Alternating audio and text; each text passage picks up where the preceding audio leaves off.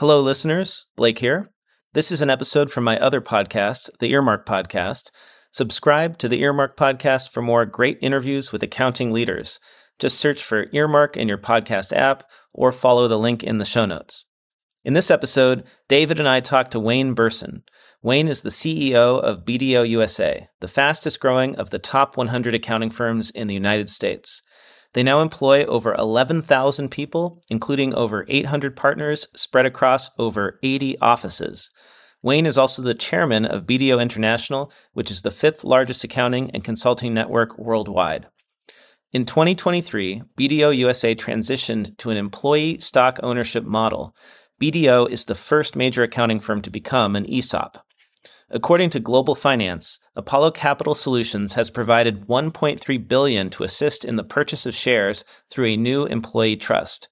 The trust is acquiring a 42% stake in the company from current partners. Employees will receive a yearly allotment of shares in the trust, and eventually, the trust will acquire 100% of BDO USA. Keep listening to learn why BDO chose to do this now, how it will benefit employees, and Wayne's advice for other firms considering an ESOP structure. I hope you enjoyed this episode from the Earmark Podcast. Now, on to the show.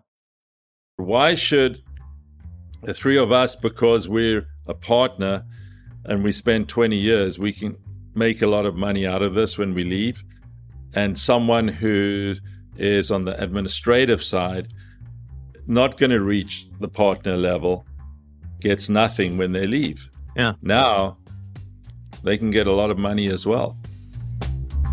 If you'd like to earn CPE credit for listening to this episode, visit earmarkcpe.com. Download the app, take a short quiz, and get your CPE certificate. Continuing education has never been so easy.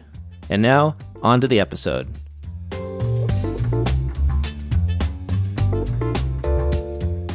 Hello, everyone, and welcome back to the show. I'm Blake Oliver.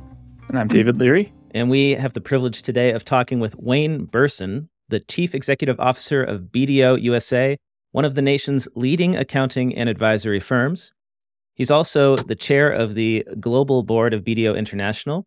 Wayne has been with BDO for over 20 years, starting as a partner in 2001 and being elected CEO in 2012. Most recently, he led the firm's transition to an employee stock ownership structure, making BDO the first large public accounting firm to implement an ESOP. Wayne, welcome to the show. Thanks very much, Blake and David. Looking forward to it. So, Wayne, Blake really just said it. You're the first major public accounting firm to roll out an employee uh, stock ownership plan. So, why now? Like, why was it now the right time to do this? That's a good question. Um, yeah, we are the first large one to do it. There are a few others, uh, smaller firms. But, you know, at the end of the day, we were looking at what's good for our, our people. When I started as CEO in 2012, first thing we did was we put together a strategic plan. And it, that plan, which revolved all around people and helping people thrive. And people gets defined as the people at BDO their families at home, our clients, and the community. Because we firmly believe you have to give back. You can't just take. So we embarked on a plan to grow. Over the next decade, we grew from 600 million in revenue to 3 billion in revenue. The largest increase of any firm in public accounting history. That what's interesting about that growth is 61% is organic and only 39% is expansion growth or M&A growth. And a lot of people think, oh, they did a lot of deals, which is true. We did 70 deals, 70 over the decade. And they thought we were just buying our growth. That's not true. Every deal we did was accretive. So as we moved forward and we became a bigger player, uh, it was important for us to make sure we had enough people. When you look at the people situation in in America, it's pretty dire. I mean, you guys have had a lot of discussion around this topic. There was a study done recently between the American Institute of CPAs and the Department of Labor. And what what they concluded was there were there were about 44,000 firms in America. In order to have those 44,000 do their jobs, service their clients, they need 125,000 entry levels on an annual basis. So then you look at you know the typical output from the universities and the business schools are graduating about 75,000. So you have a built-in shortfall of 50,000 this year, last year, year before, next year. So we said, okay, we needed to start looking at this as well. That led to us building a service center in India with BDO India. We went into a joint venture with them. And that's gone in the in a matter of four years. We've gone from zero to 2,500 people. Now that's a sad thing in and of itself that we're having to go outside of our country to get people to do the work. But we have the clients. We've got to provide service to these clients. So how do we get new people, let's say all the way to the partner level? Today's generation wants something different to when I was starting out in public accounting. They want to feel that they can touch something, that they contributed to building something. So if you look at our industry, the staff turnover, people leaving is about 35% in our industry. BDO is about 17, 18%. And we're very happy with that number, which is still a bad number. There's 6,000 ESOPs in America. And the average turnover amongst those 6,000 is between 5 and 6%. So we said, you know, we may be onto something here. And so then we started looking about it, how, what it is, how do you convert to become an ESOP? How does this all come together? We started in 1910 and we want to be here for another 113 plus years. And this helps us live, you know, our core purpose. It helps contribute to the economic well-being of, of all our employees. No firm in history can say in a few years we'll be able to say we gave away possibly a billion dollars. No one else can say that. And it's it is mind-boggling when you think about it, but why should only a certain group of people win when there's an opportunity to have everyone win? So so that's been the biggest thing for us is trying is trying to get there, trying to make sure that this is good for everyone and the response has been amazing. Our people, I, mean, I had people come up to me crying, uh, people that would typically not rise to the level of a partner, uh, you know, more on the, let's say, the administrative side, that would work at BDO for 20 plus years and then they'd leave. Now they're going to leave with, in effect, a pension. Whereas before there was no such thing for them. Uh, I mean, some of these folks came, uh, as I said, they were crying. And it really is good to see how we've been able to help people. Now, obviously, the proof will be in the pudding, but it's interesting that if you look at some of the large grocery chains, Publix, Wawa, they both ESOPs. I think they're the two largest ESOPs in the country, and then it may be us. And we were when we unveiled this to our partners and we started talking about it and the whole notion of where we wanted to go one of my partners said his father was a butcher at one of those two grocery chains and he, he worked there for about 40 years and he retired never having earned more than $40,000. When he retired, he got a check for I believe it was about a million five. That amazing. Yeah, it's, it's amazing. It's unheard of. So, so I think you know, for us, it's good. Now, obviously, we have to perform in order to make this a winner, or everyone's going to criticize us. but we're, we're off to the races. So, if I could summarize before Blake jumps in with some more questions, I think make sure I'm what you've told us is BDO was innovative, they grew. But in order to keep growing the way you've been growing, you started to realize you can't do that with 35% employee turnover. You have to figure out how to stop this arguably bleeding. And so you recognized having the ESOP, you might be able to get the bleeding down to 5%. And now BDO can continue to grow. Like, am I summarizing that correctly? Absolutely. 100%. So you borrowed over a billion dollars to make this happen. I take it that money is going to buy out the partners so that you now have equity to allocate to the employees. Is that what that money is for? We don't get into all the terms of our uh, transaction typically, but I do want to make it clear it's not a private equity deal.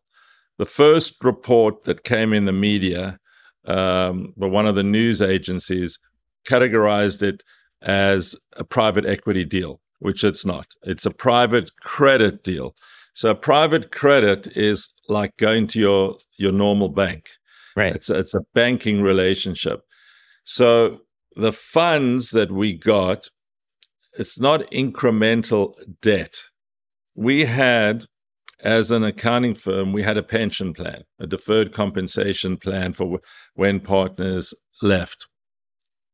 The creation of the ESOP, bringing in the, the money that came in, is in essence a, a refinance of our current line of credit plus our obligations to the partners for their pension that they now had to forego, plus the tax benefits. There's tremendous tax benefits being an ESOP. Those three add up to the total amount of debt that was taken on. But you got to remember the debt that was taken on, you've got to wipe out a similar amount as well of other liabilities. So it's almost like a, a wash but the benefit of doing it this way is versus, let's say, private equity who's coming into our space at the moment and buying some firms. The benefit here is this allows BDO to maintain ownership of the firm, and we control our future versus a private equity group uh, controlling our future. So, this really helps everyone our partners still get their pensions. They're basically getting it up front versus the long term. And there's certain certain vesting that we've got to deal with, but in essence, they're getting it up front, and we had to pay off the other debt that that we had. So comes out equal. So to simplify this for our listeners and myself, uh, tell me if I've got this right. So BDO is no longer a partnership; it's now a corporation, and yes. the partners are now shareholders. That's correct. But we had done that before we became an ESOP. Okay, so you did that. I assume that was in preparation for no. the. No, it wasn't. You just did that anyway. Okay. We did that anyway for various tax reasons. So one of the the, the reason for that was we and and the two were pretty close together. So it does seem like we did it in preparation. It was just fortuitous that to become an ESOP, you needed to be a corporation and we already had gone down that road. When when I started as CEO in 2012, our DSO, our day sales outstanding, was about 100 days, which is really poor for a firm like ours. So, one of the things that we've been striving for over the last decade was to bring that number down. Today, that number is around 30 days which means we're getting collections coming into the firm quicker. We're we as I told you, we grew from 600 to 3 billion. Five times so growth. Five times bigger and we are collecting three times quicker. All of that added together equals one big tax problem. And we were a cash basis taxpayer as a partnership and you got your accrual financial statements. based on how we reward everyone, our bonus plans, everything else.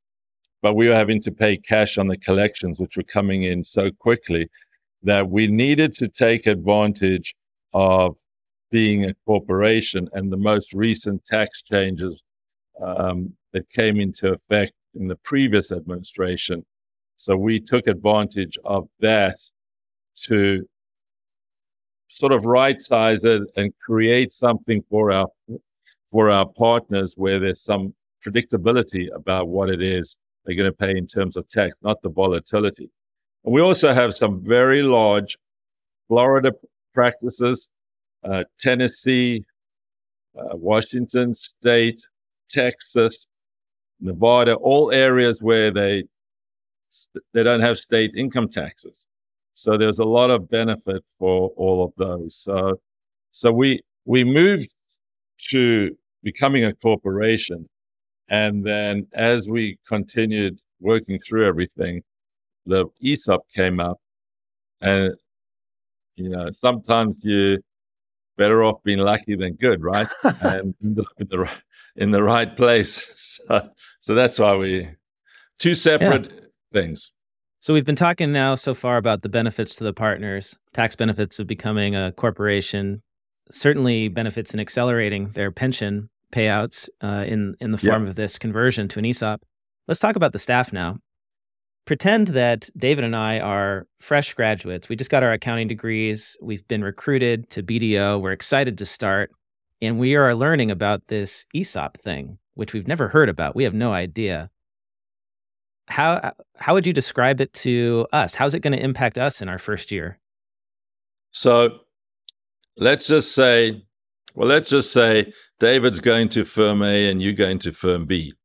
Both of you are going to get a salary, call it $60,000, $70,000, let's say.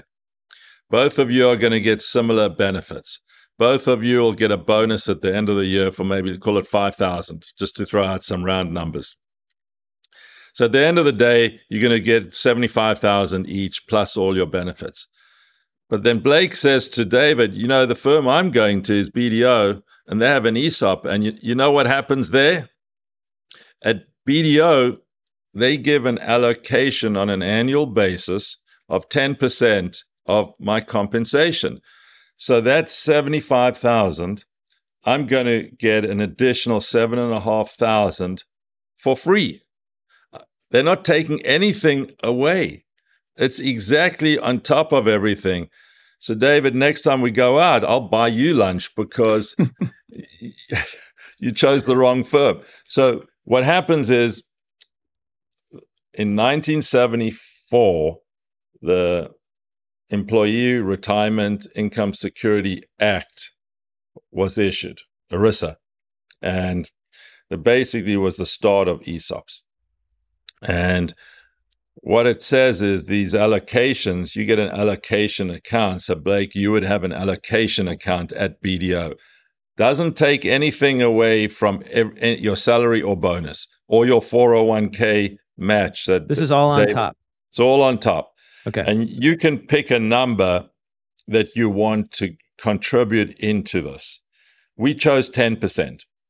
So you'll get seven and a half thousand dollars this year every in stock in stock within the it's an it's called an ESOP allocation account. It's not stock like you'd think you're buying 100 shares of Apple. It's uh, the value of you get dollars and those dollars get calculated at the end of the year based on a valuation of the firm. So the firm equates, you know, you value it out and you get the price per share within the firm, each of the people within the allocation account has a certain amount of shares based on those dollars. So you put the you take the number the value per share, put it into however many dollars in your allocation account, mm. equates to a certain amount of shares. So it's called a beneficial interest in the earnings of the firm. It's not a uh, something like a pure interest that one would think but it's the same for the partners. We're, we're also dealing with a beneficial interest. So what happens is you get your your seven and a half thousand, and the IRS caps the compensation at three hundred and thirty to have some equality. I mean, the whole point of this act was to create an evenness, an e- equalization of wealth. And could I ask uh, you a uh, question? There is yeah. is uh, is that ten percent allocation is that taxable to me? When you take the money out. Okay, but if I don't touch it, if I just leave Correct. it in there, keep my interest yeah, in BDO, I, I don't pay tax yet. Yeah, it's like an like an IRA. Okay.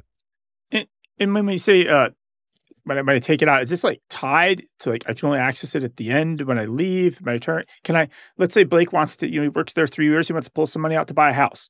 Is there a marketplace? Like, is there a way to for him to pull money out of the ESOP? Yeah, that's great question because this is the beauty of the ESOP. Remember, I told you about the the staff turnover in our profession, like when people people come, people go. So the vesting for your 10% in year one, you vest over six years. After year one, you're at zero. After year two, um, you're at 20%. Year three is 40, 60, 80. Um, so when you hit the second year, but then let's just say you didn't get an increase and you're still at the same number. So now you'd have 15,000 in your account but you're only 20% vested. So if you decide to leave, you get a check from BDO for $3,000. And this is the beauty of an ESOP. That 12,000 of yours goes to everyone else in the firm. It's spread out across the firm. So all the people, whenever someone leaves, you just became richer. If somebody a, doesn't stay for six years. If they don't stay, for six years. Yeah. That's that's what happens. So which is um, good for everyone else in the firm who does stay because we want colleagues who stick around. Yeah. Correct. colleagues that really try to burn people through. yeah. But then you see, like David was saying, if you want to buy a house after three years, so after three years, you'd be 40% vested. All that happens is you just, you go through your normal business of, of saying, I'm going to resign and you, You'd say when you're going to leave. The firm has, uh, I believe, we pay out at the end. At the end of the year, we value the firm, and then anyone that leaves gets paid soon after that, mm-hmm. in terms of whatever their number is. So Blake would have to leave the firm well, to if, get a withdrawal. Uh, I thought you said he wanted to leave and build a house. Oh no! Like he just wants to buy a house. Like, can he still be oh, employed okay. and still get some money? All right. So, okay. Sorry, I thought you were talking about le- leaving. No, he doesn't have to leave, but um, you can take loans against your account, but you're not able to. It's not something that's tradable. You can't say I'm going to cash in on this. Got it. But I could take a loan against my ESOP the way I could take a loan against like a life insurance yeah, oh or 401k or 401k. Yeah. Okay. Got it. All right. And so it actually firm... works. I mean, it works really, really well. But why it's so well liked is by by the companies like by a BDO is the tax benefits of an ESOP are huge. So when we start paying back this debt, the principal and the interest is tax deductible in full almost in full. I mean, there's a little, but that's not. When we make a distribution into all of our ESOP allocation accounts, that is also tax deductible. So what happens is at the end of the day, the likelihood of a company that's an ESOP paying tax at the company level is pretty remote. I mean, the mm-hmm. individuals mm-hmm. will pay in their own right, but not not the company. Now, going back to this example, I'm making 75,000 at BDO. I get 7,500 in my ESOP allocation account after year 1. Yes. Let's say 6 years later I'm fully vested and the firm has let's just say doubled in size. Is is that money now worth twice as much? Do I now have 15,000 from year 1? Well, you're gonna have you're gonna get that 10% in all six years. Yeah. So you're going to get each of those six years a 10%. So let's just say you stayed at the same salary and you got seven and a half each year for the six years. So you're around about like 45,000. Um, and now we value it and it's got, and it's doubled. Yeah. Then it's worth 90,000. And then you decide to leave, you get 90,000. But all of this in a typical environment, think about it. When people leave, what are you getting from the company when you leave? You, you, you can get your 401k to roll over into something else. Yeah, Now- maybe get some PTO. Yeah, that's it. Yeah. So, uh, and we still have that. Oh, you still so you still uh, have the PTO accrual, so I still get that too. All right. Yeah. Yeah. I mean, I could see like I'm just putting myself into the shoes of a young accountant. I could see, hey, I've got an incentive here now to stick around for at least six years instead of jumping out after two or three. So typically, what happens in our in our profession is you got two really touch points where it's really a flashpoint in terms of leaving. It's about two, two to three years. Yeah. Because people have done it for a few years and they say, "Well, I'm not sure I want to do this. This is not so interesting. Um, I want to try something else." And then it's at about five, six years when maybe some people have started a family and they're looking for different a, a different schedule uh, that they want to work and they leave then and normally at that stage you know they're leaving the profession now after five six years you may think twice about it because in year seven when you get that 10% it's 100% vested from year seven onwards so you don't Oh, have to oh, wow. wait six years for that That's great. so, so all of a sudden, one year later, you got another seven and a half thousand. So it a- so it adds up, especially if the firm's winning. And so so what happens is, based on all the research we've done on ESOPs, is that the three of us would say, why do we need to have that conference in Vegas or somewhere else where it's going to cost us a lot of money? Why don't we just save it, save the money, and do it remote or virtual and everything else? They start thinking with an owner's mentality. right. So, Because I'm So- benefiting in the growth of the firm. yeah, The, the the money the the profits of the firm go into the go into that. right. Because you were working it out on, on EBITDA. So, so you know they're looking at the earnings before interest, tax, depreciation, and amortization. That's what that's the key metric. What is your EBITDA? That's the number that we're working towards. So, trying to be the most profitable. That's how we're going to value the firm. You're saying that EBITDA EBITDA is how we calculate the firm valuation at the end of the year.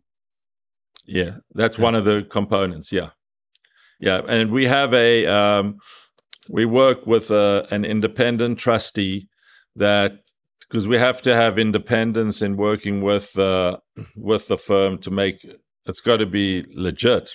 So we do that, and they engage a firm to do a valuation. It's not BDO doing the valuation; it's them doing the valuation, and and that's how you come up with the numbers on an annual basis. So Blake is working his way up, but he has vested interest along the way. It keeps him engaged. He's loyal to BDO. He's solving shared vision, shared goals. I, in the meantime, at the other firm, hoping maybe if I stay there long enough, I might be able to get become a partner or, or cash in one day. But there's Yes. nothing in between. Right. That's pretty much that's pretty much how we had it was you put in your time to become a partner and down the road, you know, maybe 10, 12 years later you'll become a partner. With us, we still have a partner level, our shareholders, our, our principals. There's still that level, but from year 1, you really are an owner of sorts already. So even though you may not be at the partner level, the highest level where you are, you know, signing audit reports or tax returns and so on, you still are earning something. You're getting a share in the profits of the firm. So, David, in your situation, you putting your time in, you're investing, and what would happen at the end, let's say you make partner that firm after 12 years, they'll say, okay, we're going to give you X percent interest in the firm, and it's going to cost you half a million dollars to buy into the firm. In our situation, uh, there's no buy in. You're in from day one. Everyone's in. And it's just the classification of what level you're working at that you move to over time. You put your time in, you move to the next level, put more time in, go to the next level, and ultimately you're at the at the partner level, but you're still not having to put any money in because you're an owner yourself. So, so okay, help me understand this better. So I'm a manager, senior manager, and or director, right? And then I'm I'm I'm voted in. Like, how do I become a partner at BDO? How is it different than Firm A? Okay, so how you become a partner without the econo- without the economics is exactly the same. You would have to be recommended to the part to the to management that you need to be a partner. Every year we make partners. We just announced our class. Um, we became an ESOP at the end of August, and January 1, we have a class of 70 new partners. They don't have to pay in, whereas a David's firm that have to pay in something in our situation, they wouldn't pay in. So what would happen is you get certain options. So it's like a public company where there's options based on the value of the shares. So now you've got your salary, you've got your bonus, You've got your 401k. This is Blake, not you yet, David. um, and I'm trying Sorry, to David. scrounge out the half a million dollars to, to I'm still buying I'm still buying you drinks. yes. and then you've got an ESOP allocation account of X. Now we throw in the options on top of this and say, okay, you're going to become a partner and we're going to give you a few hundred options, whatever, whatever number, however we work it out. Those options are like additional shares and get valued on an annual basis as well. So now you have an even further incentive to stay at the firm so you can cash in your options. And that's when you go out for drinks with David and you say to David, Look, you're just being clueless. You need to give me your resume and I'll speak to someone at BDO and we'll get you in yeah and you can also share in this. And so when i'm a partner now i have options that i can i take it i can purchase those options at the latest valued price.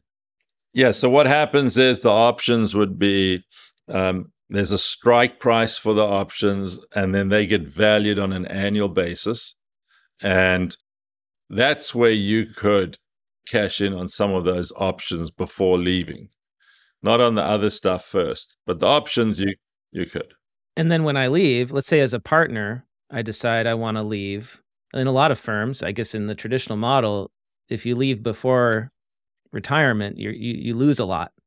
Yes. Right? You lose you lose you lose everything you've built up. But here, I could exercise my can I exercise my options Yes. And then and then I get the equity I've built up and I can cash out. I mean, but the options will have the same vesting period as like the allocation account. So let's just yeah. say you've stayed five years, six years. Yeah, then then you you get paid out Got upon it. leaving. So maybe so. you know I stay twelve years, I make partner, I stay six years, I vested, then I then I can leave and I can take everything with me, basically. Correct. Okay. Yeah. It sounds much deal. simpler. It sounds like a much better deal for me as an employee. Yeah.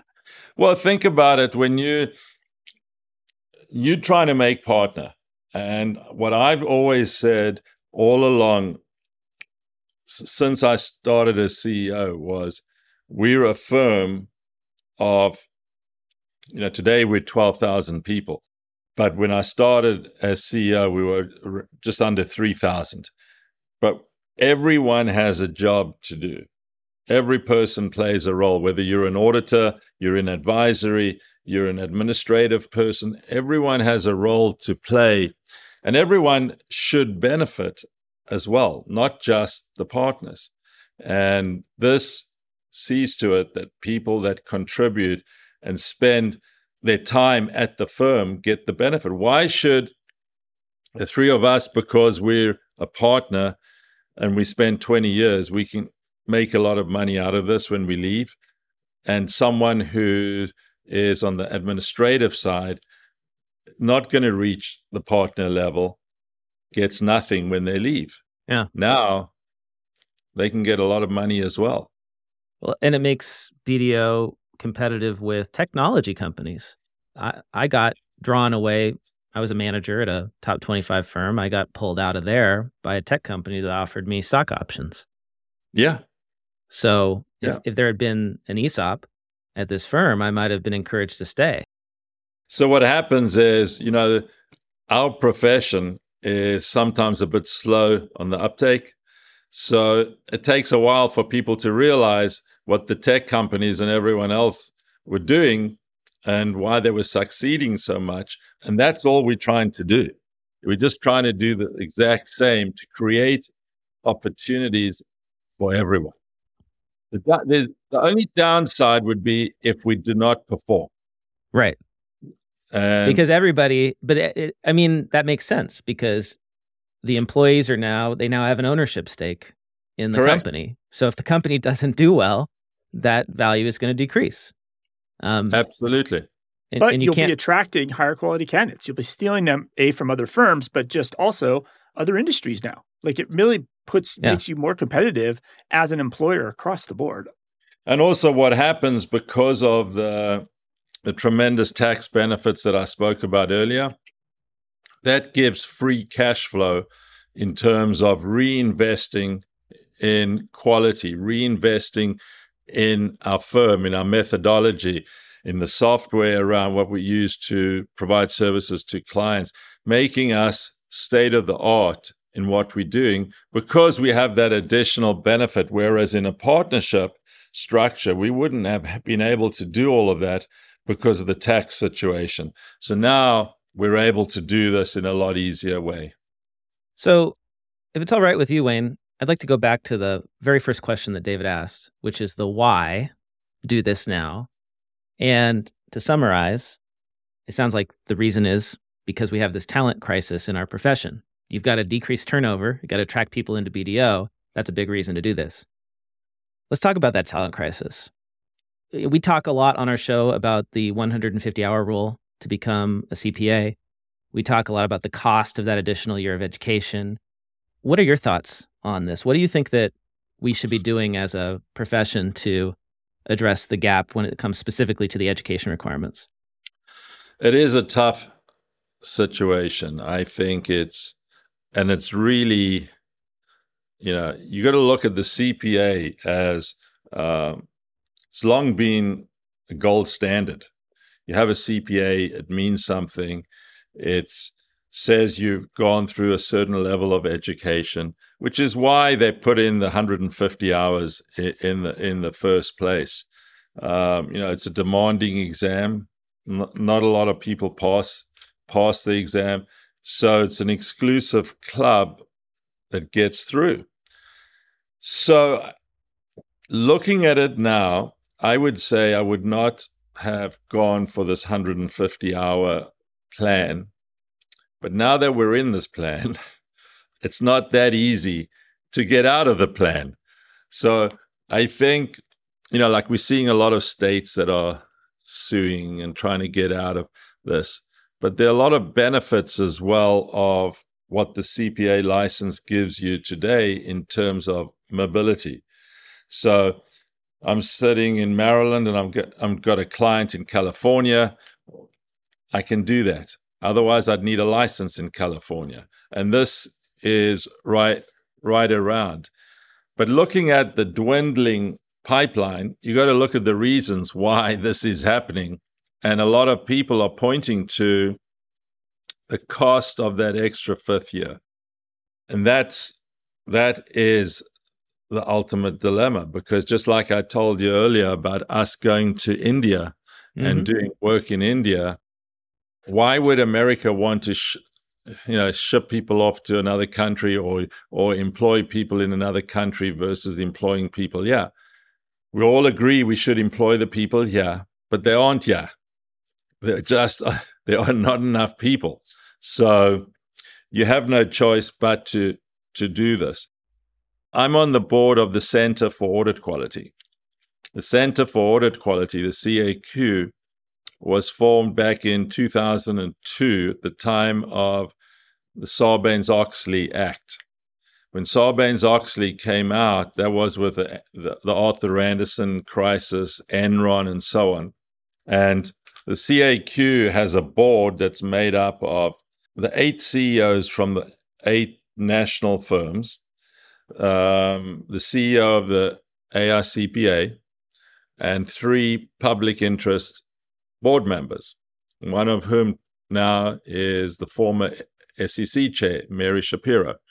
So we're a board of 12 and we look at this how do we improve the profession? How do we how do we change? The disparity that exists in wealth and that's what the ESOP gets to as well is creating something to help us equalize the wealth creation that disparity the CAQ found exists in many of the less fortunate um, students, the undergrad students that cannot afford to do that fifth year today. So they have to then leave and they don't become a CPA. So they opt out.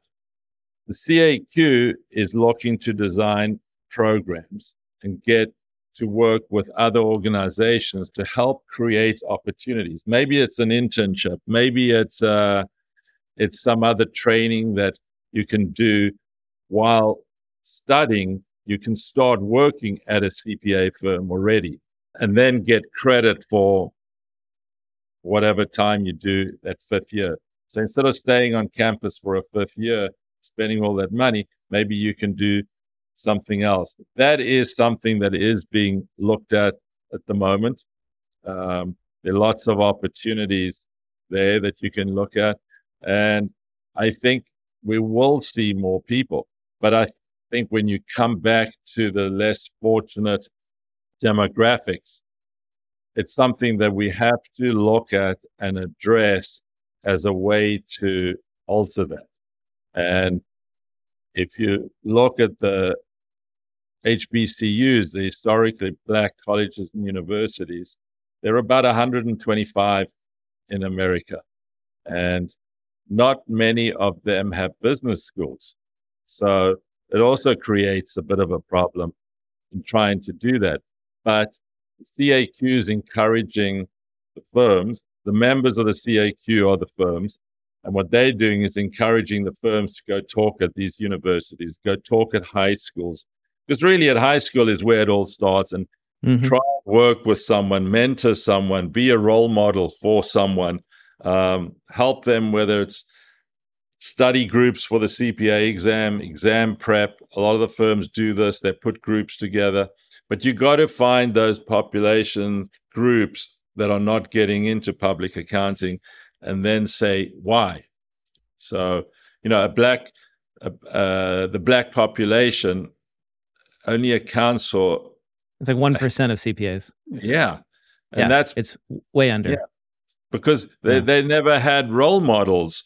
Their parents weren't CPAs. They didn't see their parents doing something like that, and that's something we have to step back, take note of, and work with them in order to give them opportunities as well. So, setting aside mobility, let's say that we could solve the mobility issues. Would you yeah. support a pathway that allows for 120 semester hours and two years of experience? Yeah, I, I think that's something that could could be done if you if you're able to do it. But you have the people that are in now that that crisis. I think you are going to have to step back again to go forward.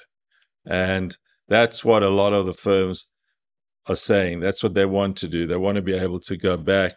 I don't think it's all bad, the 150, but if we take your argument and mobility is going to be okay everywhere. Yeah, uh, let's just say national yeah. leadership gets together, AICPA and NASBA come up with a plan to solve mobility, and all the states agree.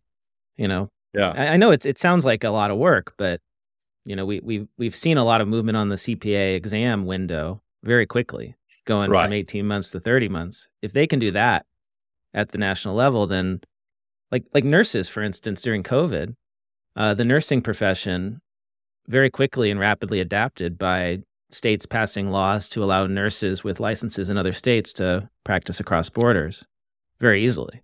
And now nursing mobility is like really good. It's national.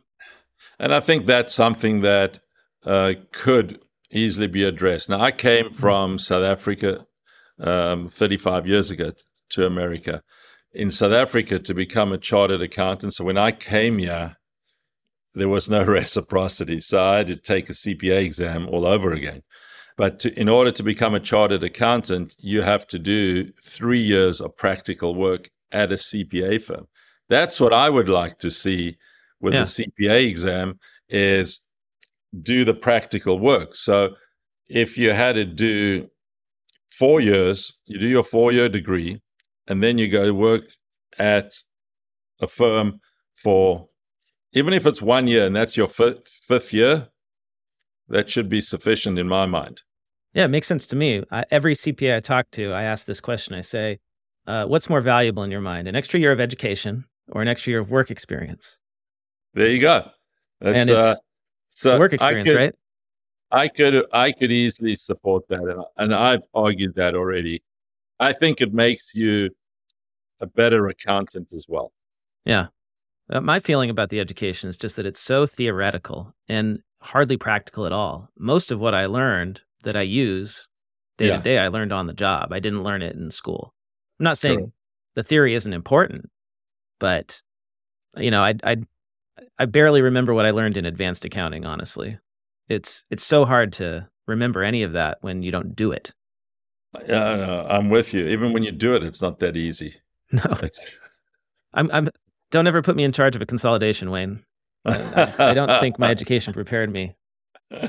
But that, that, you know, that's the the thing that the CPA exam and the AICPA has done a good job of with NASBA changing the direction of the CPA exam. So let's say you want to, you don't want to do auditing, you don't want to do tax, but you want to deal with data analytics. You want to get into something more like, like AI or something along those lines. They've changed the exam where now you can have, you still have to do certain parts of it, but you don't have to study like government accounting, where you know, do fund accounting. If you're not going to go into that field, why should you have to study that? And now you can study something like that. And that and that has created a lot of people coming in who are CPAs now who can't do auditing, they can't do tax, but they can do uh, analytics. And that's, yep. I think, will create some more excitement in the profession. And once we got that excitement, more people are going to follow and get into that as well. Well, David, do you have any more questions for Wayne before we let no, him go? No I was just going to thank him for uh, coming on. I, I, I feel like you know there's a brewery here in I go to in Tucson, and the you know it's employee owned, and the cans say like employee owned on the cans, and I'm just thinking like that. If I go into a Publix, I'm always now from this point forward being like, this is just like BDO. This there is how go. BDO right there. The employee owned like this stamp you're going to be able to put across every financial yeah. statement. It, it's it's going to be a very interesting story to watch. And congratulations, because I think most people think this is just for smaller companies. And arguably, when I was researching and preparing for this, I discovered lots of firms that offer ESOP services to clients. Yeah. But they don't actually do it for their own firm. So it's it's congratulations, I guess, on the courage to even do this. Thank you. Thank Actually, you. Actually, uh, maybe we could end with that uh, question, uh, which is: Do you have any advice for firms that are thinking about doing an ESOP Wayne? Like, what would you tell me if I'm a firm owner thinking about doing this? So I've gotten so many calls from firm leaders, uh, firms smaller than us, and even some that are bigger than us, and they're not a lot bigger, asking how we did it. How did we go about it? It's fascinating. And one CEO told me that he actually spoke to his executive team and he was really upset about it. Why didn't you tell me? And now I've got to have an, one of our competitors showing us up. Um, I would say think outside of the box.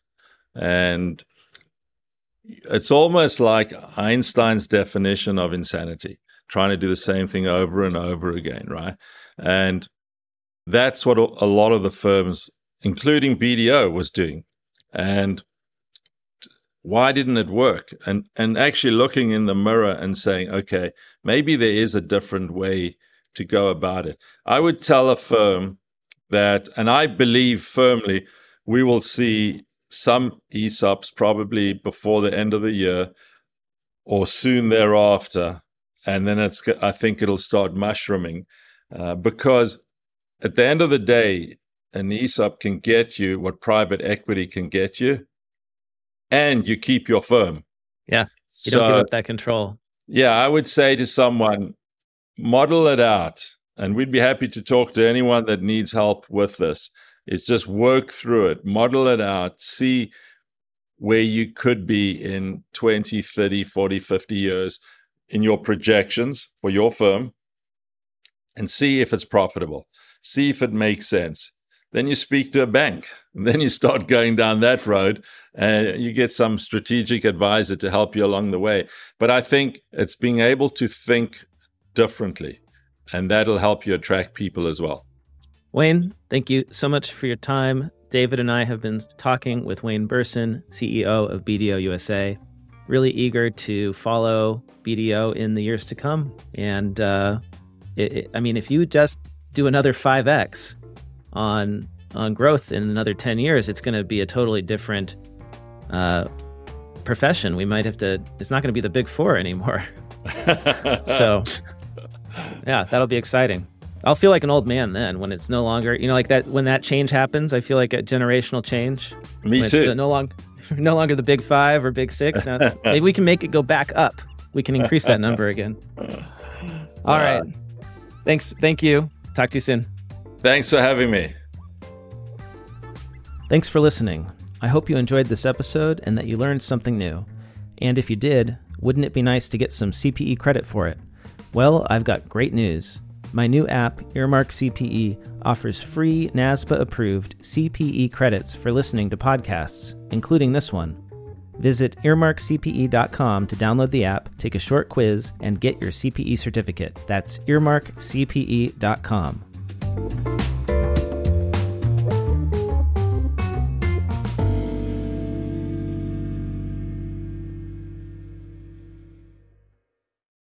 Ever wished you could earn CPE credits while on the go? Introducing Earmark, the app revolutionizing the way accountants earn their CPE.